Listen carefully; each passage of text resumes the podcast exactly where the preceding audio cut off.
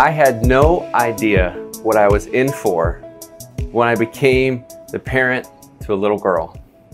Now, you see, my wife and I had already had two little boys, so I thought I had the hang of this whole parenting thing. But man, when, when I had a little girl, my world just changed. You know, if you're watching this right now, I want to challenge you to share that you are a proud hashtag girl dad in the comments of whatever platform you're watching this on. Go ahead and let us know. If you are a girl dad, go ahead and share with us right now because you know exactly what I'm talking about. Now, I absolutely love my little girl. She's daddy's little girl, but raising a little girl is just dramatically different than raising little boys. For example, when I tell my boys it's time to get ready. You know, sometimes it's difficult to really get them ready, but the process is not that complicated, right? You know, questions like, hey boys, are you dressed? And where are your shoes? And did you take a shower today? Or, well, let's be honest, we're in quarantine. So, do you take a shower this week or swim in the pool at least, right? Chlorine helps, maybe. but when I tell my little girl it's time to get ready, that means something very different. you know, she wants her outfit to match. She wants her shoes to match her outfit. And there's all kinds of accessories that I didn't know really existed until we had our little girl. And let me just tell you something. Ladies, I am sorry for not recognizing how much goes in to preparing your hair to go out. Little boy's hair, my hair for that matter, 30 seconds a minute, you're good to go, right? But for a girl, man, I, I'm still trying to figure out this whole girl hair thing four years into being a hashtag girl dad. I can barely get a ponytail done and I, I have no chance at a braid. Right now, dads who are listening or watching this, if you can perform a braid of any kind, I want you to use this as a moment to brag on yourself. Or ladies, you can brag on your husbands or, or throw them into the same category as myself, where I'm just clueless when it comes to taking care of or preparing a little girl's hair. I didn't know that their hair gets so tangled so easily. And that's why I was so grateful when I learned that there is a spray or a foam, they come in different forms, that it's called a detangler.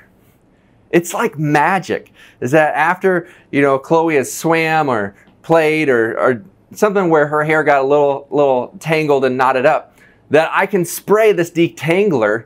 And yes, it takes some work, but ultimately with a wet brush or a comb, you can then work out the tangles. Now, I say all that because when I think about tangled hair or the magic of a spray that comes from a detangler, I think we could all use a little bit of detangler right now for our minds, couldn't we? Now, just to timestamp this message, we are getting ready to launch into the fall of 2020. This week specifically, we are sending our kids virtually back to school, and, and that leads to a lot of questions, doesn't it? Like, when are we going to be able to go back to school? Is it safe for our kids to go back to school? Will they learn anything? Am I going to be able to help them learn anything? I feel for all the teachers and workers out there. How am I going to juggle work with kids at home and on school? And how does this all work together? When you put that with the financial stress and the COVID pandemic still at large across our country right now, or relational stress that might come within your family or in the community or in your friendships. It just seems like a big tangled mess, which can leave you feeling anxious. I'm just glad that there's something unifying like a national election to bring us all together and okay, yeah, that's not going to help, is it? So, what are we going to do? How do we respond? How do we navigate this new normal? Well, today marks the launch of a brand new series entitled Everyone Together. As the theologian Troy Bolton once said, we're all in this together. Okay, so he's not a theologian, he was the main character on High School Musical, but it still remains true that while it seems crazy, while the times are uncertain, everyone, you and me, and our community and our country, we are in this together. And so the goal of this series is to help you navigate this new normal through a biblical worldview and lens. I want to help connect with where you are and then show you biblical principles to help you take you to where you need to go. Today's message is entitled The Anxiety of Anxiety. Now, I repeated myself on purpose because I want to actually address what does anxiety actually do in our lives? So, we shared all the circumstances that are causing anxiety right now. But what does it actually do? How does it show up in our life? What does the Bible actually say about anxiety? And then how can we apply the Bible into our lives so that it lowers the level of anxiety in our lives? Well, if you're taking notes, I want you to write down this big idea. Calming the anxiety within you will help you care for the people around you. My guess is not only are you trying to manage the stress in your life, but you have people that you care about around you. And so it's natural to worry about those people. And so you might be sitting there watching or or maybe you're listening later on a podcast, but you're you're thinking to yourself, how am I supposed to lead my family or my friends or my business or the community when I'm not even quite sure how to lead myself? But I know this truth to have application right now. Because when you can calm the anxiety within you, when you can collectively take that deep breath you will be better equipped and suited to care for the people around you. So, where does anxiety actually come from? Author and pastor Steve Cuss defined chronic anxiety this way. He said that chronic anxiety is whatever response happens after not getting what you think you need.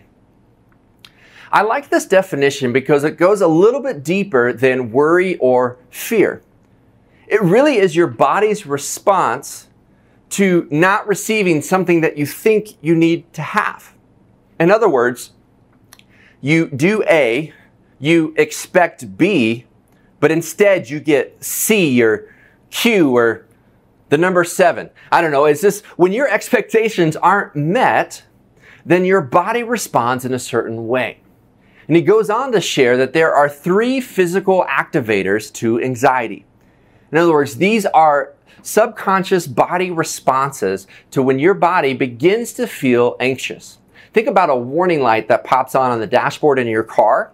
These are the warning lights that pop up that tell you you might be feeling anxious.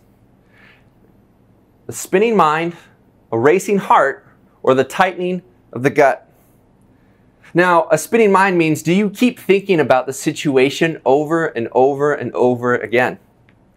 That's probably the one that applies most to me. And I used to think that I really wasn't that anxious of a person because I always attached anxiety to worry and fear. Now, that is a component of anxiety, but you can have an anxious response even if you're not worried. For me, I repeatedly recycle the same situation over and over again, oftentimes to losing sleep, and I find myself just staying up at night. For other people, when they experience anxiety, their heart starts to begin fa- to beating faster and they start to sweat a little bit. Or maybe some have a tightening of the gut or a nauseous feeling, or maybe it's not the gut. Maybe you have a stiff neck or tight shoulders and your body responds when you're stressed out about something. These are physical activators to anxiety or really like warning lights and signs that you have an anxious response you can have an anxious response in a variety of ways. So, for example, if you are prone to action, now that could be seen as a good thing, right? When something stressful happens, you want to respond and you want to act. But you want to also pause for a moment and ask, why are you working harder? Are you working harder to help people? Or are you working harder to say that you did something? And really, it's an anxious response. Now, while some people tend to respond to anxiety by overworking, other people respond to anxiety by doing nothing at all. They get overwhelmed and therefore they end up binging Netflix at the end of the night. I understand that one as well.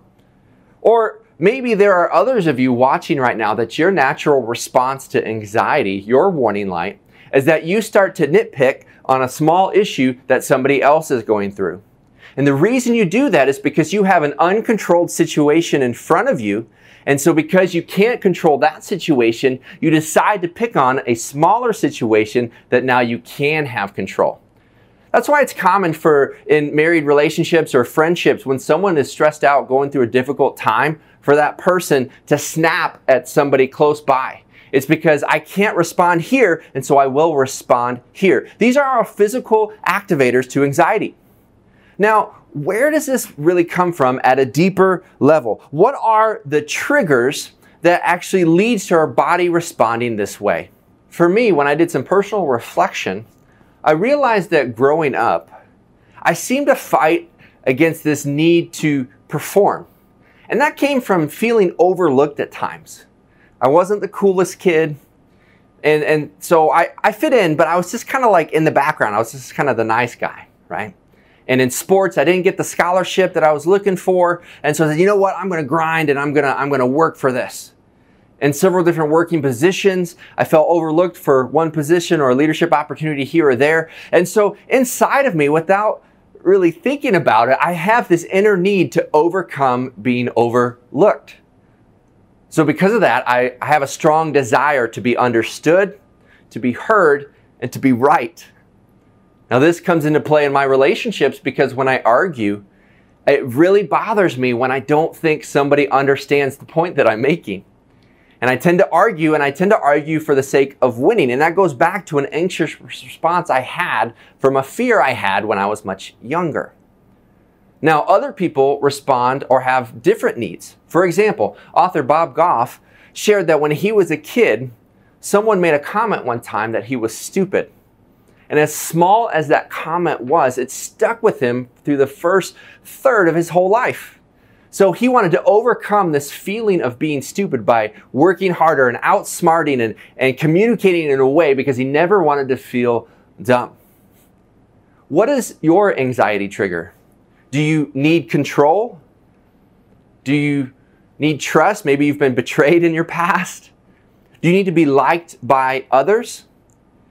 Once you can identify that need or that trigger, it, it, then allows you to acknowledge what's going on in a given situation. So, for example, if you're at a business meeting and somebody doesn't like your presentation, if that's a trigger for you, when you leave that presentation, you're not going to focus on the nine people that agreed with you. You're going to focus on the one person that didn't, and you're going to be obsessed with how you can get that person to come on your side. Dr. Henry Cloud went a little bit further and he said that the body has natural negative tendencies to anxiety. And Dr. Henry Cloud said this is that when negative things happen to us, we tend to make it personal, pervasive, and then permanent. So when a bad situation happens, you to think, oh man, that's all on me. they hate me. I'm not good enough. And then we start to think, well, does anybody like me? Well, will I ever get that job? Can I get any job? Everybody's against me. And then we move to making it permanent and say, I will never get promoted. Or if it's a relationship, maybe you've been betrayed and you say, man, it's me. Am I not pretty enough? Am I not smart enough? Why would that person betray me? And then we think, well, if I can't trust this person, then I can't trust anybody. And maybe you've brought baggage from previous relationships into new ones and you struggle with trust. And then you go maybe even a step further and say, I will never be able to trust again. But thankfully, while these are negative physical responses, we can turn to Scripture and we can find the solution to facing and battling anxiety. In Luke chapter 12, Jesus was speaking to his disciples and he taught on the topic of anxiety. These are the very words of Jesus who died on the cross for us and rose again. He didn't just promise eternal life, but also abundant, meaningful life right now. And so, in this context, he speaks to his disciples and he says, Therefore, I tell you, Do not be anxious about your life, what you will eat, nor about your body, what you will put on. For life is more than food, and the body more than clothing. Consider the ravens. They neither sow nor reap. They have neither storehouse nor a barn, yet God feeds them. Of how much more value are you than the birds? And which of you, by being anxious, can add a single hour to the span of his life? Let's continue. If then you are not able to do as small a thing as that, then why are you anxious about the rest? Consider the lilies, how they grow. They neither toil nor spin. Yet they tell you, even Solomon, who Solomon was the most famous, the most rich person who ever lived, he says, and even Solomon in all his glory was not arrayed like one of these. But if God so clothes the grass, which is alive in the field today, and then tomorrow is thrown into the oven, how much more will he clothe you, O you of little faith? And it says, And do not seek what you are to eat and what you are to drink, nor be worried. For all the nations of the world seek after these things, and your Father knows that you need them. Now, here's the solution. He says, Instead, so don't be anxious. You can't add to your life. It doesn't better your life. It doesn't solve the situation. But he says, instead, seek his kingdom. And these things will be added to you. The solution to battling anxiety is not to look left, it's not to look right, but it's to look up. It's to seek God's kingdom. There's a guy by the name of Paul who had a horrible past. And I say horrible because he rose to the top ranks of religious leaders, but he persecuted Christians. He was like the ultimate enemy of Christianity. But God came and spoke to him and changed his life on the road to Damascus so that he turned around and became the greatest protagonist or voice for the early Christian church. And so here is Paul who has seen all the things of the world. He's been up, he's been down, and now he's writing to a church in Colossae. And in Colossians chapter 2, verse 8, he says, See to it that no one takes you captive by philosophy or empty deceit. He had experience in all of these things.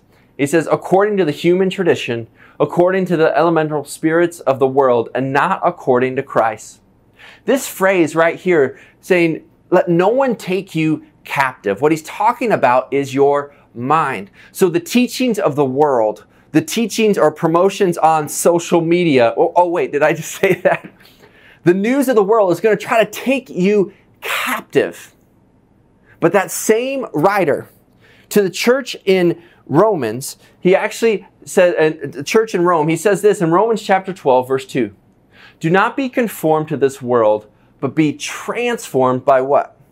By the renewal of your mind that by testing you may discern what is the will of God, what is good and acceptable and perfect. Now, if you know the will of God and you know what is good and you know what is perfect, that'll ease the anxiety in your life. When you combine those verses together, you see, don't let the world take you captive, but instead be transformed by the renewal of your mind when you seek His kingdom. Same author now writing to a different church in Corinth. In 2 Corinthians chapter 3 verse 17 and 18. He says, "Now the Lord is the Spirit, and where the Spirit of the Lord is, there is freedom." Couldn't we use that in our minds right now? He says, "And we all, with unveiled face, beholding the glory of the Lord, are being transformed into the same image from the one degree of glory to another. For this comes from the Lord who is the Spirit." So you see here that the transformation of your mind, the connection to the Spirit of God will ultimately set you free. Now, one more verse I want to share with you today, and it comes from the Gospel of Matthew. Matthew faced a lot of anxiety in the day because he was a former tax collector. So he taxed his own people, the Jewish people, for the sake of a Roman government. And so he wasn't trusted by the Romans. He wasn't liked by his own people. And then he becomes a Christian. So then he was persecuted for his faith. And he records these words of Jesus found in Matthew chapter 11, verses 28 and 29. Jesus says, Come to me, all who labor and are heavy laden, and I will give you rest. Take my yoke upon you and learn from me, for I am a gentle and lowly in heart, and you will find rest for your souls. Now, in preparation for this message, I came across some commentary that really gave me a light bulb moment when it comes to how to handle anxiety. Because when I used to read this verse, I would focus in on words like come to me. Because it's an invitation, right? It's, oh, Jesus is inviting me. And then I would see words like rest or rest for your souls or gentle and lowly in heart. I was like, oh, God's going to give me a nap. God's going to give me an all inclusive resort. I can just go be with Jesus. the problem, though, is this little word called yoke. You see, the yoke, let me show you a picture of a yoke. The yoke was really something that early farmers used to plow their fields. It was an instrument that was placed on two or more oxen to work inside the field. Now, if you take that in modern context, it'd be like a tractor or a piece of machinery for a farmer. So when you put it in modern context, it's a little weird that Jesus would say, Come to me, receive rest, for I give you a tractor to go to work. Now, that seemed a little odd, right? But what I realized was that there are multiple places under a yoke to carry the weight. And what he's saying is that if you take my yoke upon you, I will carry the weight of what you are struggling with. And here's the key to handling anxiety. You might be looking to religion for an escape. But in this verse, we see that Jesus doesn't give us escape. He gives us equipment and says, let's go and get to work. So work might not seem restful until you recognize that Jesus says, come, follow me, walk with me, take my yoke upon you because I will carry the weight of your burdens. And when I carry the weight of your problems, you will carry the peace that I give you. And in that peace, you will find rest for your souls. So don't look for an escape from the world. Instead, look for the equipment Jesus gives you to handle and manage your anxiety. So let's lay in the plane. If you remember that our main idea for today is that calming the anxiety within you will help you care for the people around you.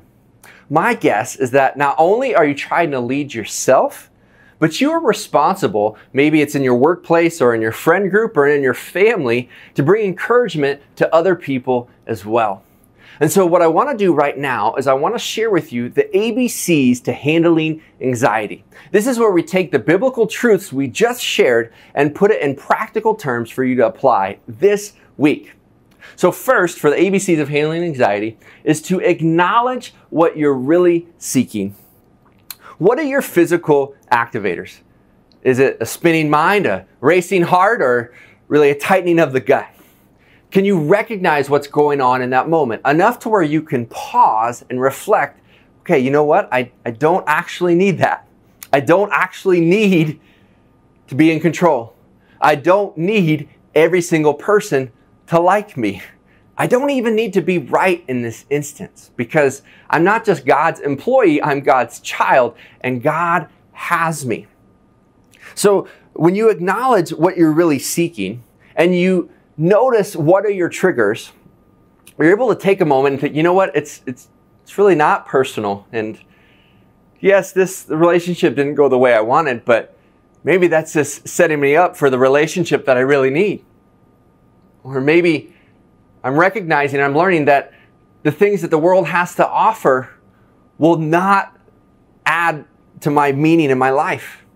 Instead, when I seek the kingdom, when I seek after God, I'm no longer be taken captive by the world's teachings, but rather I'm being transformed by the renewal of my mind. And that when my mind is transformed, I am free in the Spirit of God. So, first things is acknowledge what you're really seeking. I found that when you speak it out loud or you write it down, it loses grip and power over you. It takes a situation that you feel like has you in its grip and instead you place it in your palms, and now you are allowed to get a grip or handle on the situation. Next, I want to challenge you to be where your feet are. That's just kind of a fun way of saying to be present. This week, if you're starting online school with your kids, just know that there's going to be a lot of uncertainty and a little bit of chaos thrown in. So, what you can do is that you can't control COVID 19.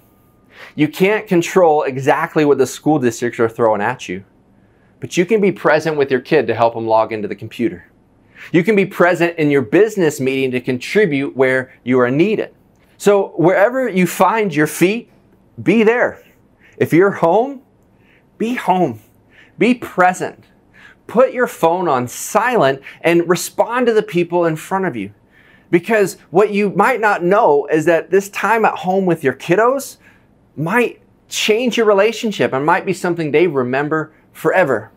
Or maybe when you pivot as a business or in the workplace, that maybe this is a setup for what God has before you. So wherever you find yourself, don't think you have to control every situation, but instead choose to be present. Wherever your feet are, be there with your mind as well. And then the last thing I want to encourage you to do is to commit your thoughts to God. Don't be taken captive by social media or the news or the worries of an unknown future. Instead, take your thoughts captive by the renewal of your mind, by listening to worship music, by spending time in prayer, by reading the words of God a secular practice of mindfulness can be pretty beneficial when you pause and meditate and become present with where you are. But I want to encourage you to take that one step further and, and give you God mindfulness. In other words, are you aware that God is with you right now? Because when you do that, you can actually do what's called differentiated leadership. This is a term where someone can walk into the room and offer calm presence. Just like COVID 19 is contagious and spreading all over the world, anxiety is contagious. And if you've been in a room with an anxious person, I guarantee you felt a little bit more anxious too. So instead of adding to the anxiety in your home or in the workplace, choose to have a calming presence by committing your thoughts to God. If you're enmeshed in this situation, you're going to be anxious. I've said this before to our church family, but imagine if you called 911. What if the voice on the other side of that phone call was just as freaked out as you were? That would not be comforting, would it? Well, in the same way, you can have the calm voice on the other side of somebody's phone call because you know that God is in control. If you're immersed in the situation, you might be anxious. If you're detached from the situation, you won't show empathy. So instead, choose to take a step into someone's pain, acknowledge where they are and how they feel, and then encourage them that God is present with them in this moment. So you have acknowledged what you're really seeking. Speak it, write it. Don't give it power. Instead, get grip on the situation by acknowledging how you really feel. Next, be present by deciding to be fully engaged where you find yourself at home, in a conversation with your family members or friends or on a Zoom call for work, wherever you find yourself, choose to be present. And last, commit your thoughts to God. Seek first His kingdom. Don't let the world captivate you, but instead let your mind be transformed by His word, and that you're going to see that your anxiety level will come down. So, in closing, I want to encourage you with this. Church family, now is the time to step up. If you're watching this and you don't call yourself a Christian, you can just kind of listen in and kind of listen in on a family meeting. But right now, I'm speaking specifically to those who watch and are directly a part of the Mission Grove family.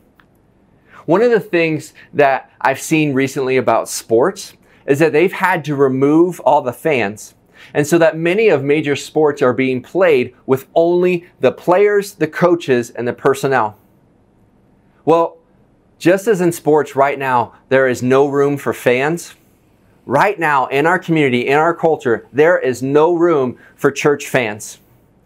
I need everybody watching this right now to decide to move from fan to player. or maybe a personnel or coach to help somebody else get in the game because we really are in this together. And in a dark world, our world needs light more than anything. And that is the light of Jesus, and that's the light inside of you and inside of me. And so, if we can calm our anxieties, we can care for people, and we can do it because everyone is in this together. So, I want to challenge you get in the game. There's no time for fans in the stands, there is time for Christians to play the game, to live out their lives on missions, to show and share and serve people with the love of Jesus so that when they're looking around, we, we don't say that church is something that you go to, but a family to belong to. And we are the church in every conversation, in online school, in your workplace, in the community, with your neighbors. Now is the chance for you to get in the game. Let's pray together and let's do this, church. We are in this. God is alive. God is moving. God is holding our future. And whatever anxious feelings you're having right now, I want to encourage you that God is with you, God is for you, and I am for you. And so let me pray for us right now. Dear Heavenly Father, we know that we live in anxious times. But we also know that when we can calm the anxiety within us, we can care for the people around us. So let us remember that we don't need to escape reality because you have equipped us to handle our anxieties and to make an eternal difference.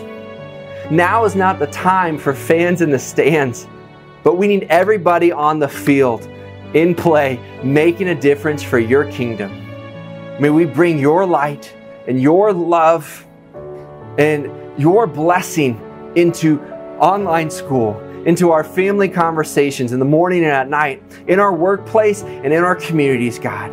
Now more than ever, may we recognize that everyone together, we need you. Thank you for saving us. Thank you for loving us. Thank you for taking our anxious thoughts and then giving us an easy yoke because you've taken the weight of our burdens upon you so that we can live free and with peace and with joy.